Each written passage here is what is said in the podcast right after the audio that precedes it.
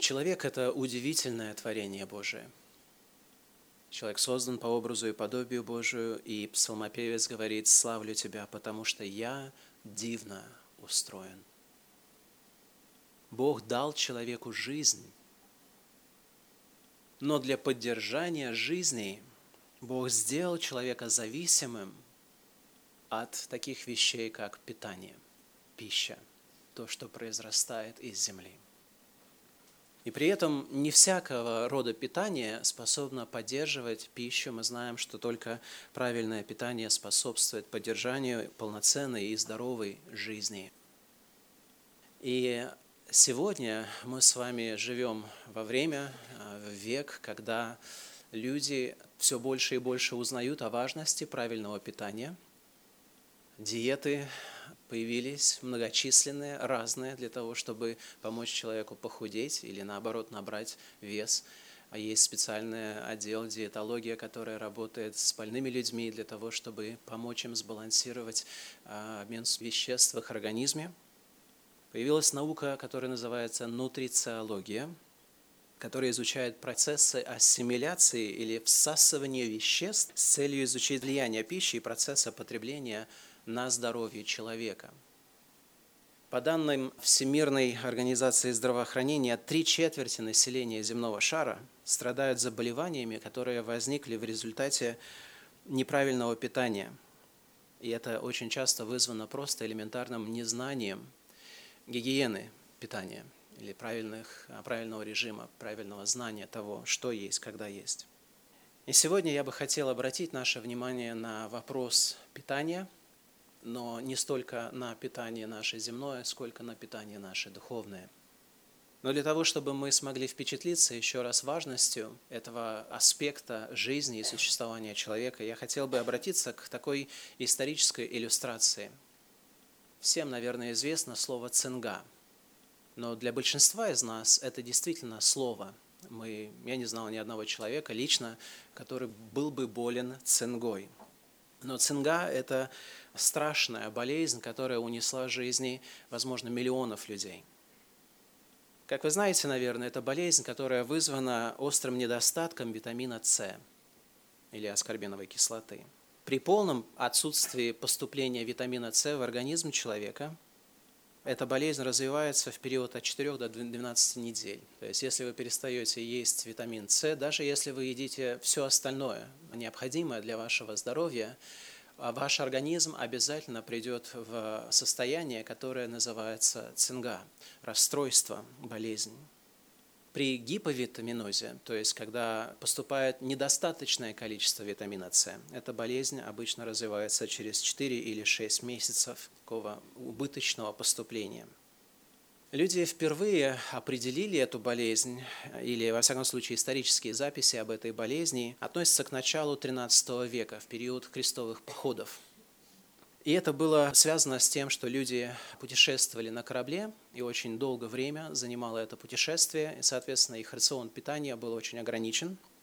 Еще большее распространение вот этой болезни, цинги, как его называли морским скорбутом, появилось а, в XV веке, во второй половине в эпоху кругосветных мореплавателей. Помните, Христофор Колумб открыл Америку в 1492 году.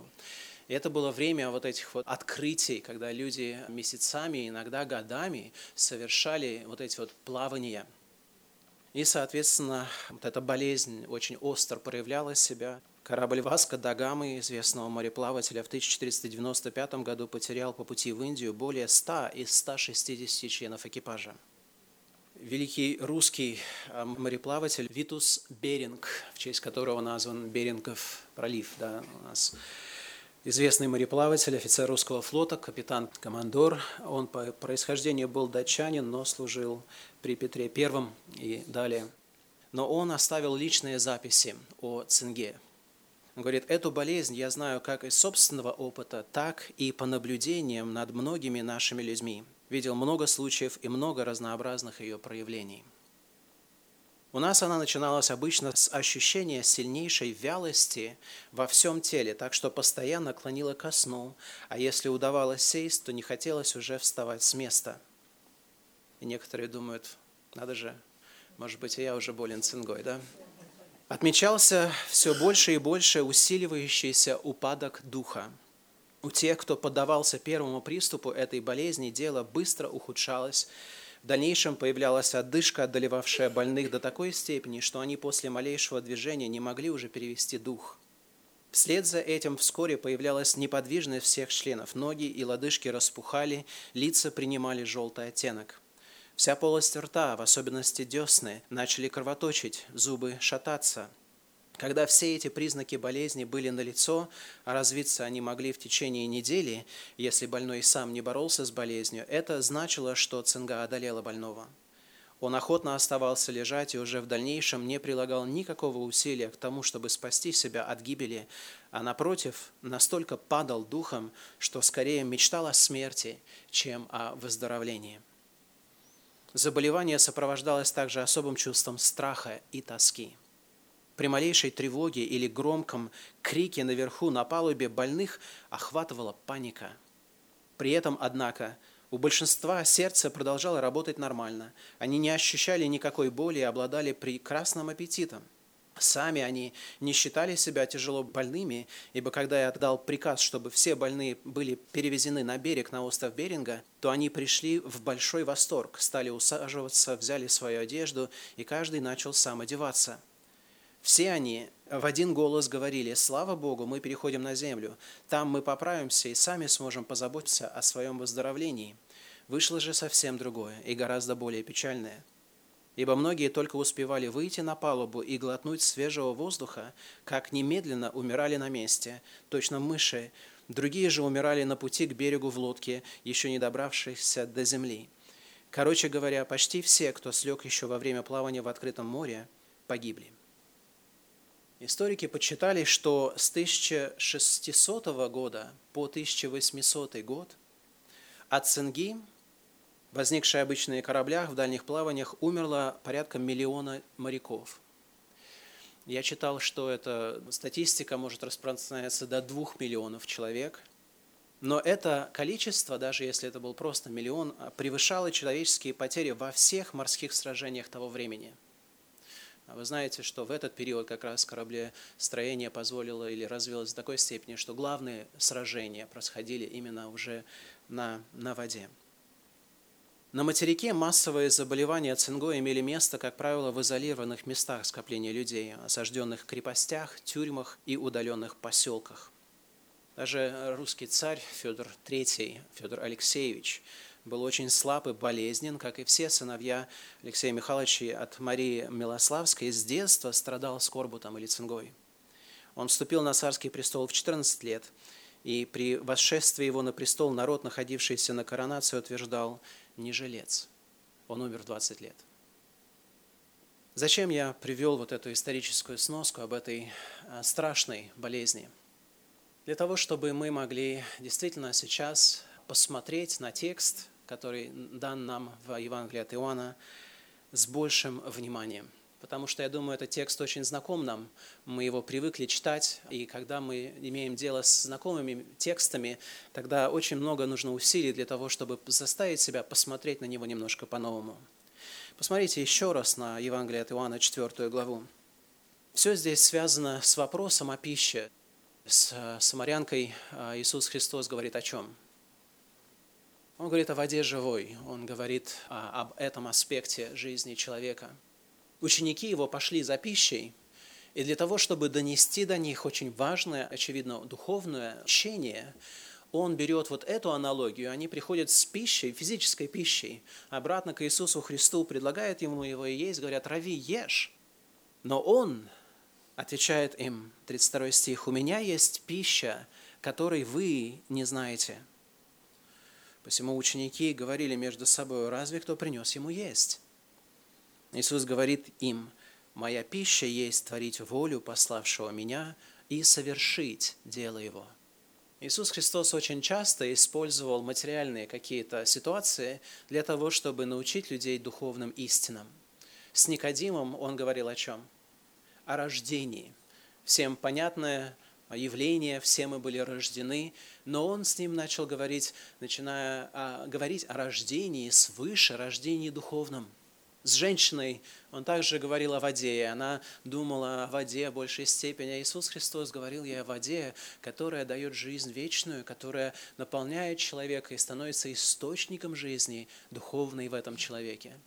И с учениками, опять же, он берет вот эту простую ситуацию, когда можно сказать, пошли они в магазин, пришли обратно, и вот Иисус Христос начинает объяснять им духовную истину о пище нетленной. Пище, о которой ученики на тот момент даже и не знали. Удивительно на самом деле говорить об Иисусе Христе и о том, что было пищей для Него. Мы верим в удивительную, а, удивительное качество Христа, в том, что Он есть Бог во плоти. И для некоторых людей вообще эта мысль уже недопустимая. Мы общались а, с мусульманами, которые считают, что вот эти плотские проявления человеческой природы, они недостойны Бога. Но мы видим, что на самом деле для Бога это не проблема.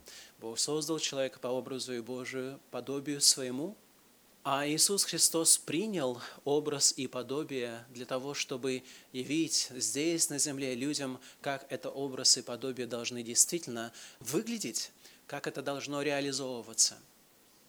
Иисус Христос, Он питался, но Он знал, что для того, чтобы человек жил полной, сбалансированной жизнью, недостаточно просто даже хорошего физического питания –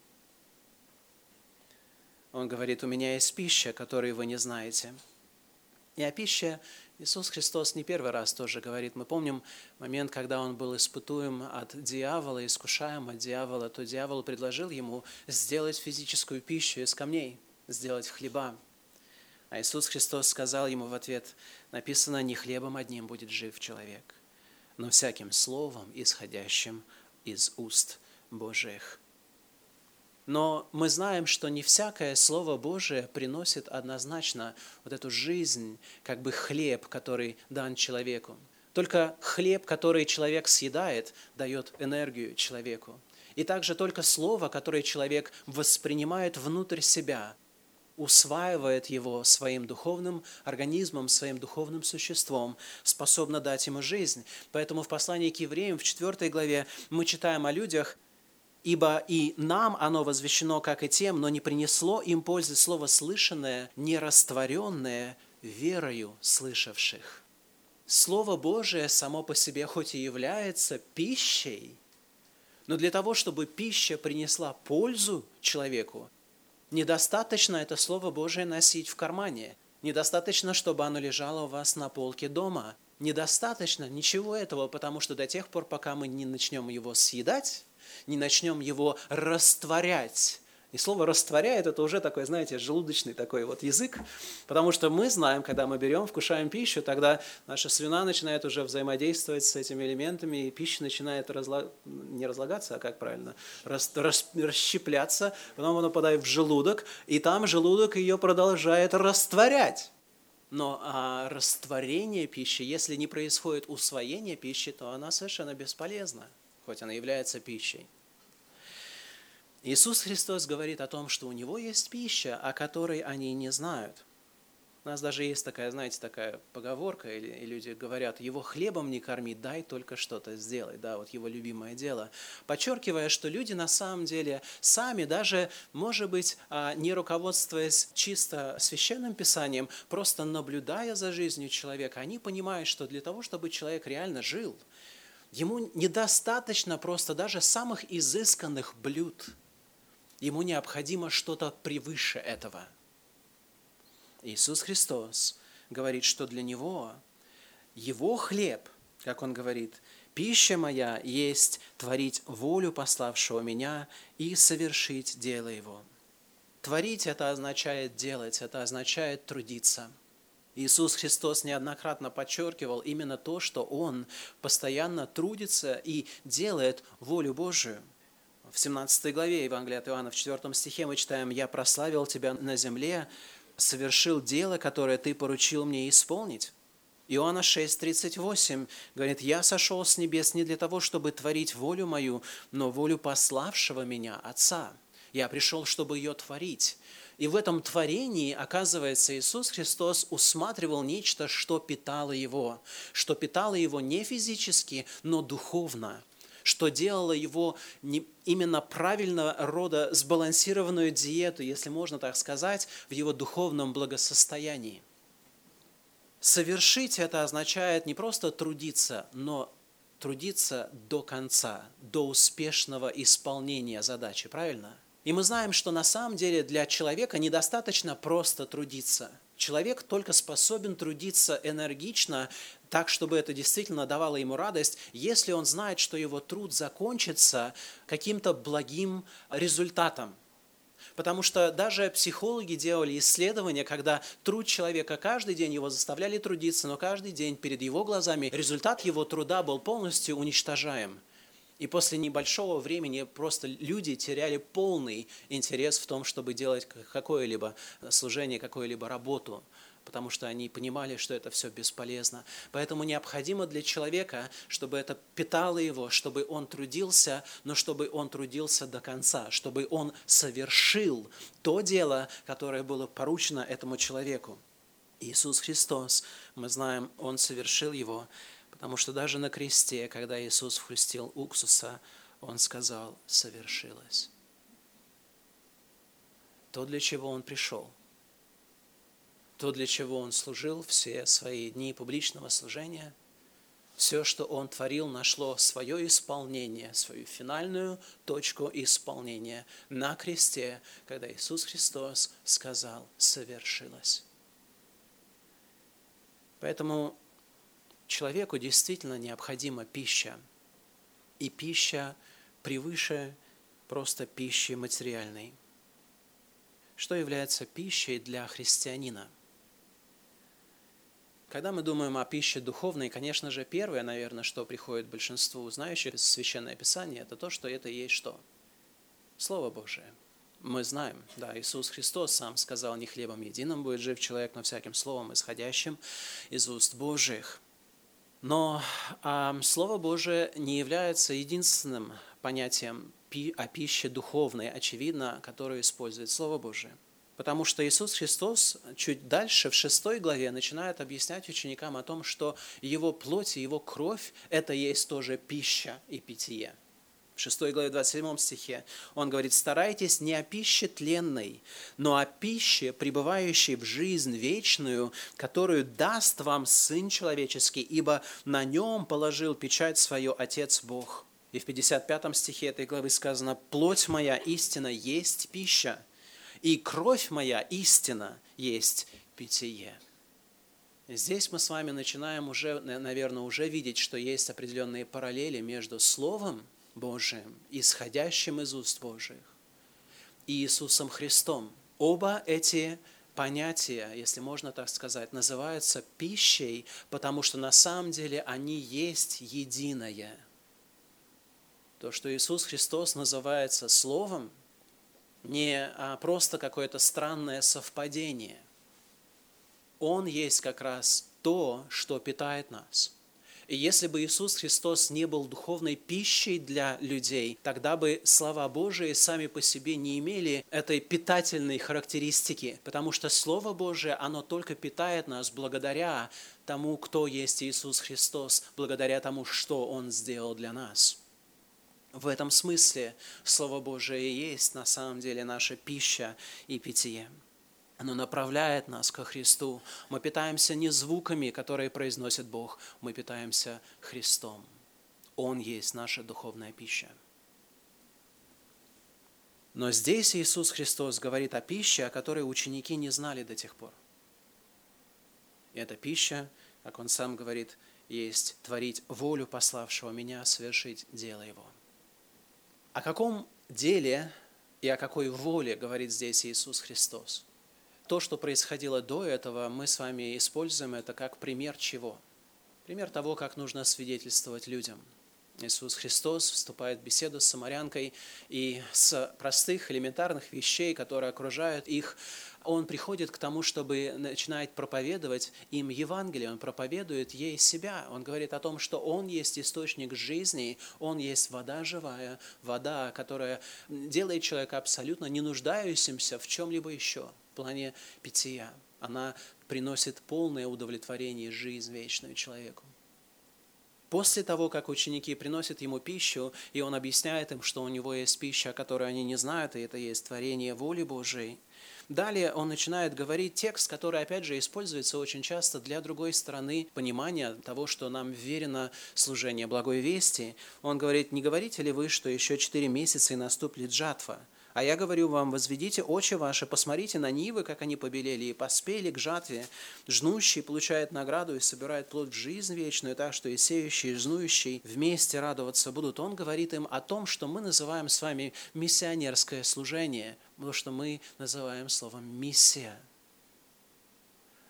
То, что питало Иисуса Христа, что было для Него пищей. Это не просто творить волю Божию в каком-то, знаете, абстрактном понятии. Это конкретно, контекстуально, мы знаем, имеет прямое отношение к делу распространения благой вести о Христе.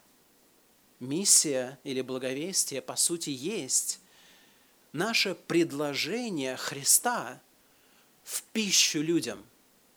Правильно ведь? Если Христос есть хлеб, сшедший с небес, Он есть вода живая, то когда мы проповедуем Евангелие Иисуса Христа, мы не просто стараемся передать людям какую-то информацию, которую они бы усвоили просто в голове и сказали, а, ну это интересно знать. Мы им говорим и настаиваем на том, что вы можете знать Евангелие, но оно не принесет вам никакой пользы, наоборот, принесет вам еще и вред в осуждение ваше, если вы не примете его лично если вы не будете вкушать Христа лично. А что значит вкушать Христа? Это означает веровать в Слово о Христе. Это означает веровать в Евангелие. Это то, о чем мы говорим. И благовестие – это своего рода, знаете, эм, в магазинах сейчас есть такое, такие рекламные акции, как дегустация, да, когда ты идешь мимо, и там стоит какой-то человек опрятный, чистенький, так, чтобы не пугать людей. И у него перед ним там, или перед ней есть столик с какими-то изысками, да, там, сыром или кусочками еще чего-то. И они предлагают вам, говорят, попробуйте, может быть, вам понравится, вы захотите купить. Они, конечно, не говорят о том, что захотите купить, но это понятно, что с этой целью это делается. И благовестие – это просто как раз наша попытка провести своего рода дегустацию Христа для людей.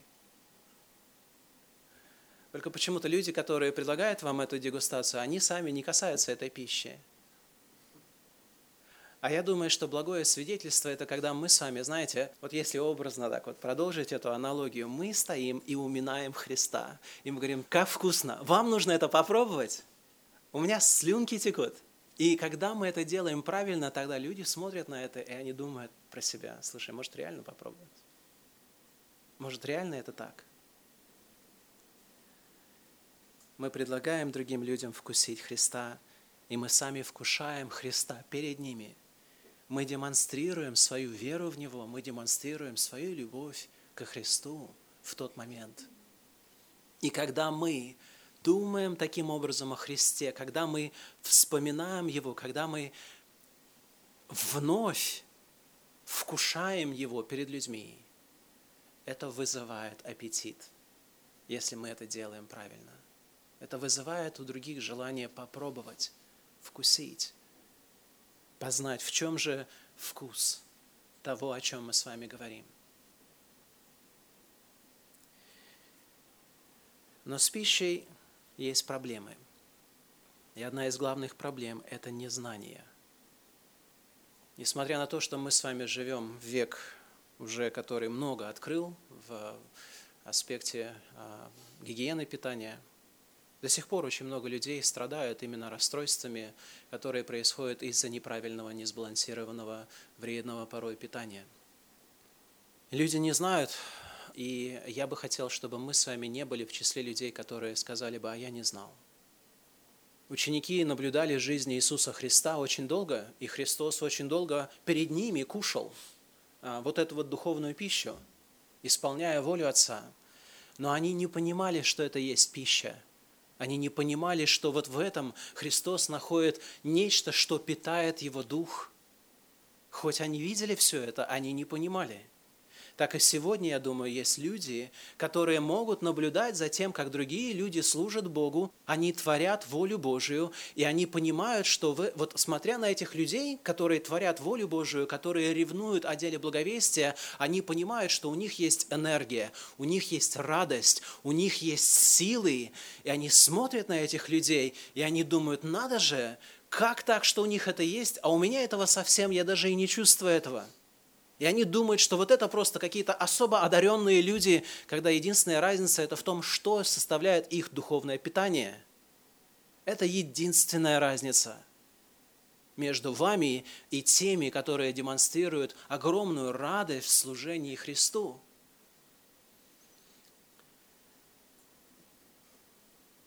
Помните описание цинги? Почему оно подходит? Потому что одним из первых признаков цинги было состояние, когда человек начинал просто терять силы. Он терял силы, впадал, чувствовал такую немощь, ему хотелось больше посидеть, больше полежать, у него не было уже не просто физических сил, он впадал в такую депрессию психологического порядка уже. Ему даже не верилось, что даже что-то другое возможно. И потом он вместо того, чтобы бороться за жизнь, он наоборот сдавался. И как только человек внутренне сдавался, тогда болезнь прогрессировала очень сильно – Я здесь не для того, чтобы сказать, что вот когда вы не свидетельствуете, у вас вот развивается ценга духовная. Да, я, я не буду сейчас делать такие прямые параллели, но я думаю, что наблюдение, даже наши собственные наблюдения, я когда наблюдаю за собой, я знаю, что когда я свидетельствую людям, когда я испытываю эту благодать, я чувствую себя сильнее, я чувствую себя радостнее, я чувствую, как будто бы действительно я что-то очень хорошее съел – и мне хорошо после этого. А когда этого не происходит, тогда обратное происходит.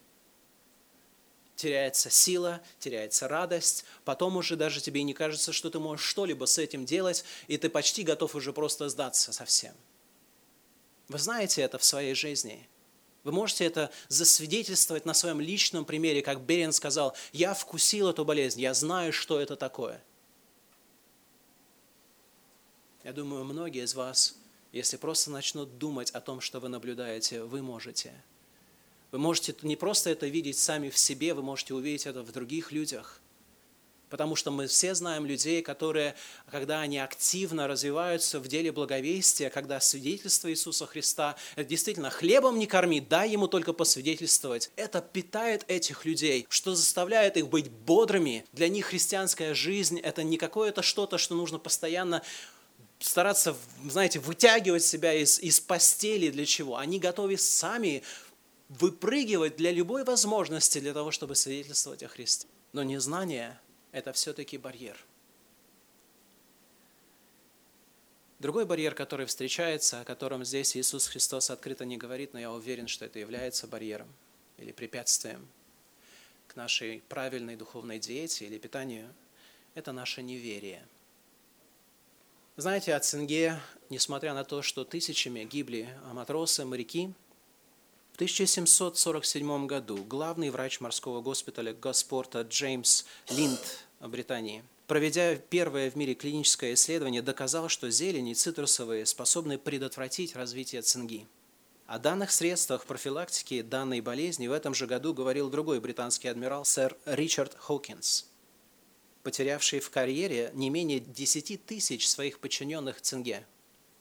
Доказательства были абсолютно игнорированы на протяжении 40 лет. Их просто не взяли во внимание. Несмотря на то, что все было налицо, можно было просто сказать, вот человек, который не принимает вот этих вот пищевых продуктов, вот у него цинга, вот человек, который принимает, у него даже нет следа этого.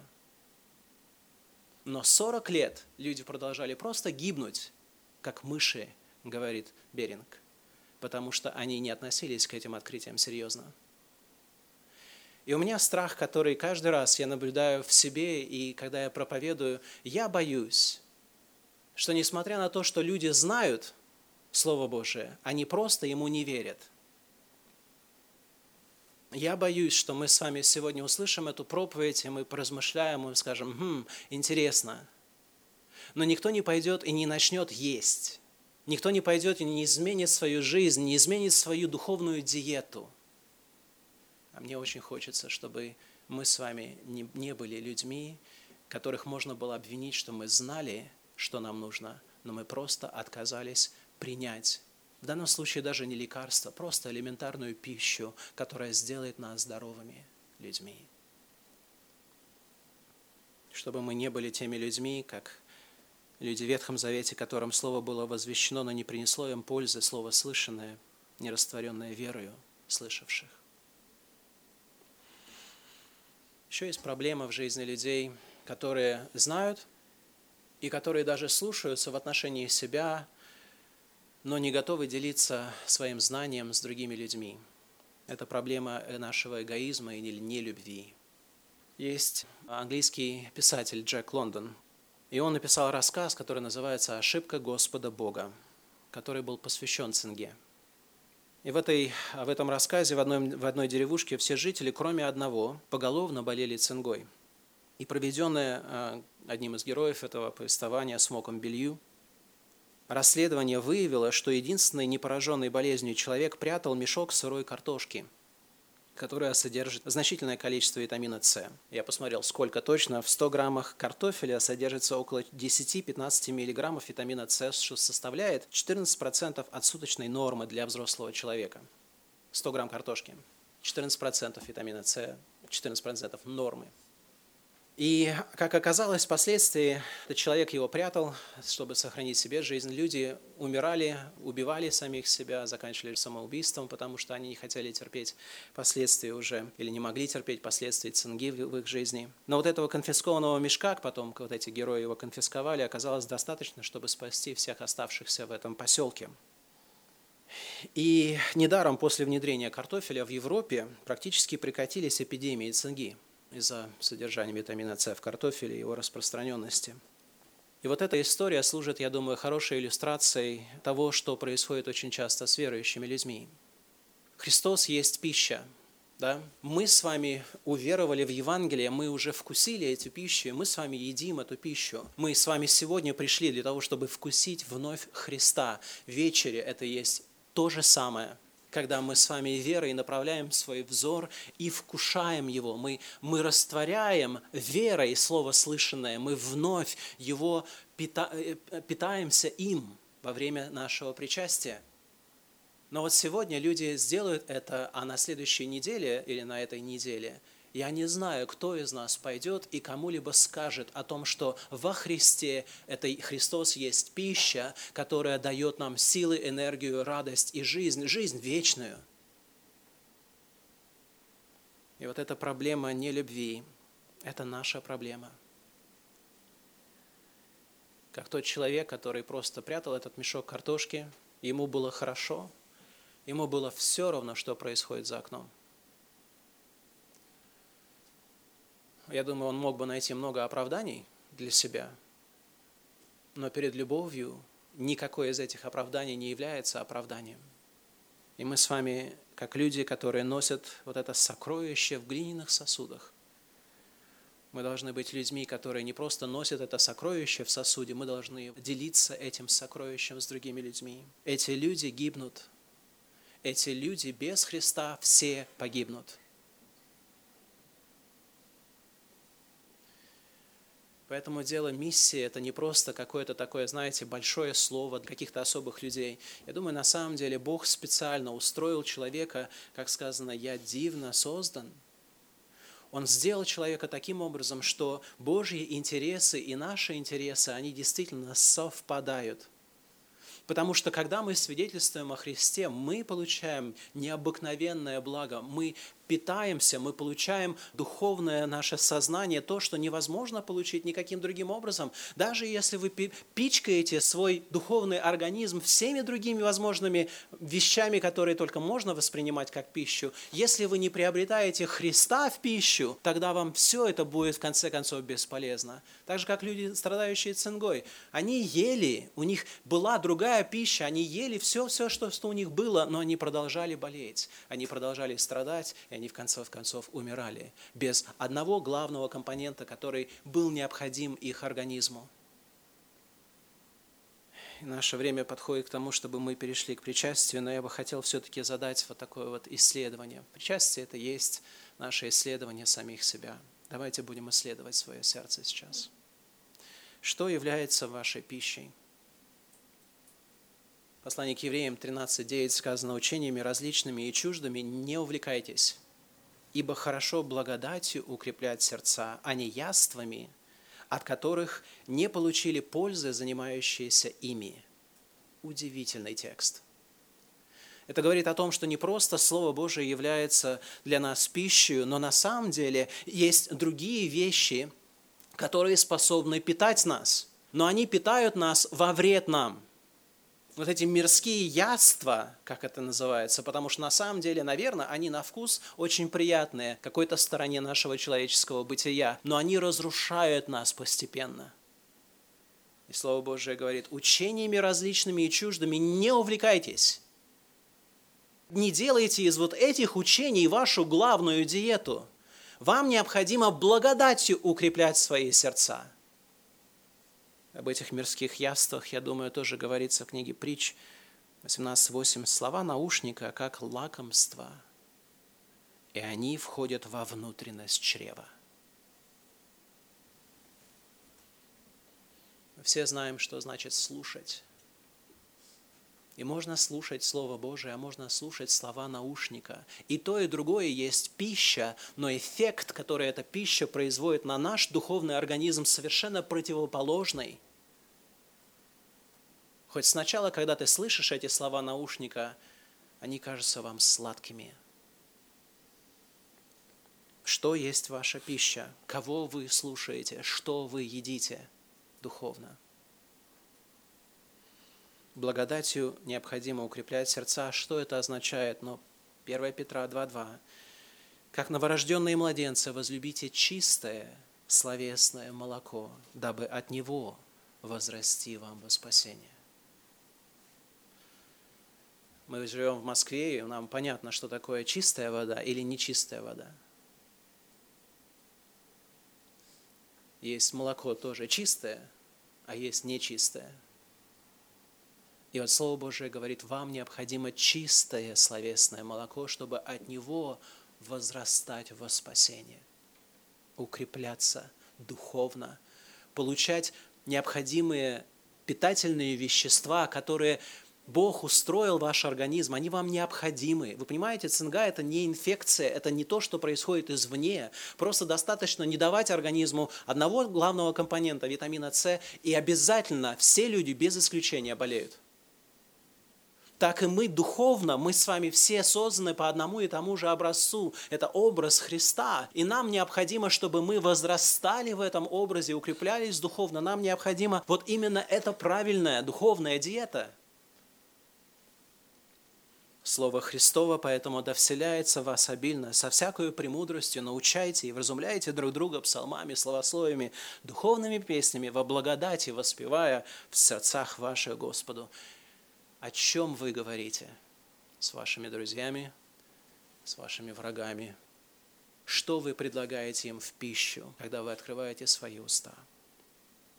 И Слово Божие, оно уподобляется чистому словесному молоку, а потом также есть твердая пища. Судя по времени, вам надлежало быть учителями, но вас снова нужно учить первым начатком Слова Божия. Для вас нужно молоко, а не твердая пища – Твердая же пища свойственна совершенному, у которых чувства наука, навыкам приучены к развлечению добра и зла, что говорит о том, что действительно человек возрастает во спасении. И возрастание во спасении – это человеческая способность не только воспринимать начатки христианского учения, а вбирать глубины познания Бога. И если для вас слово «богословие» или «богопознание» – это просто какое-то большое слово для каких-то таких богословов, оно вам не нужно – тогда вы только стоите, может быть, еще в начатках этого учения, и вы еще отказываетесь питаться той пищей, которая сделает вас сильными, духовно крепкими, непоколебимыми в этом мире.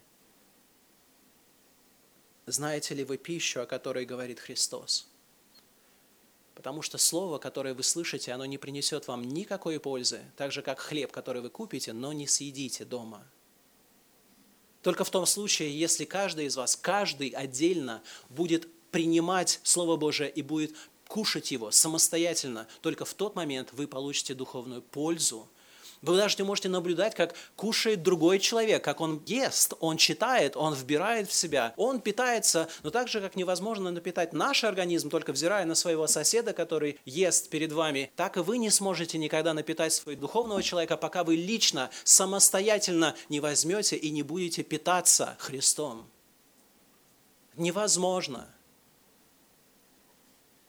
Церковь поэтому полна разных людей. Есть люди, которые слушают Слово Божие, и они здесь питаются, и они уходят насыщенными, как будто бы они действительно наелись.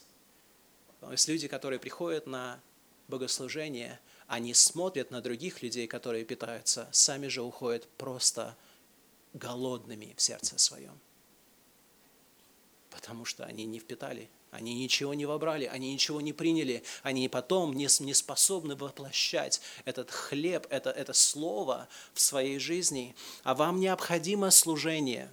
Всем вам необходимо служение.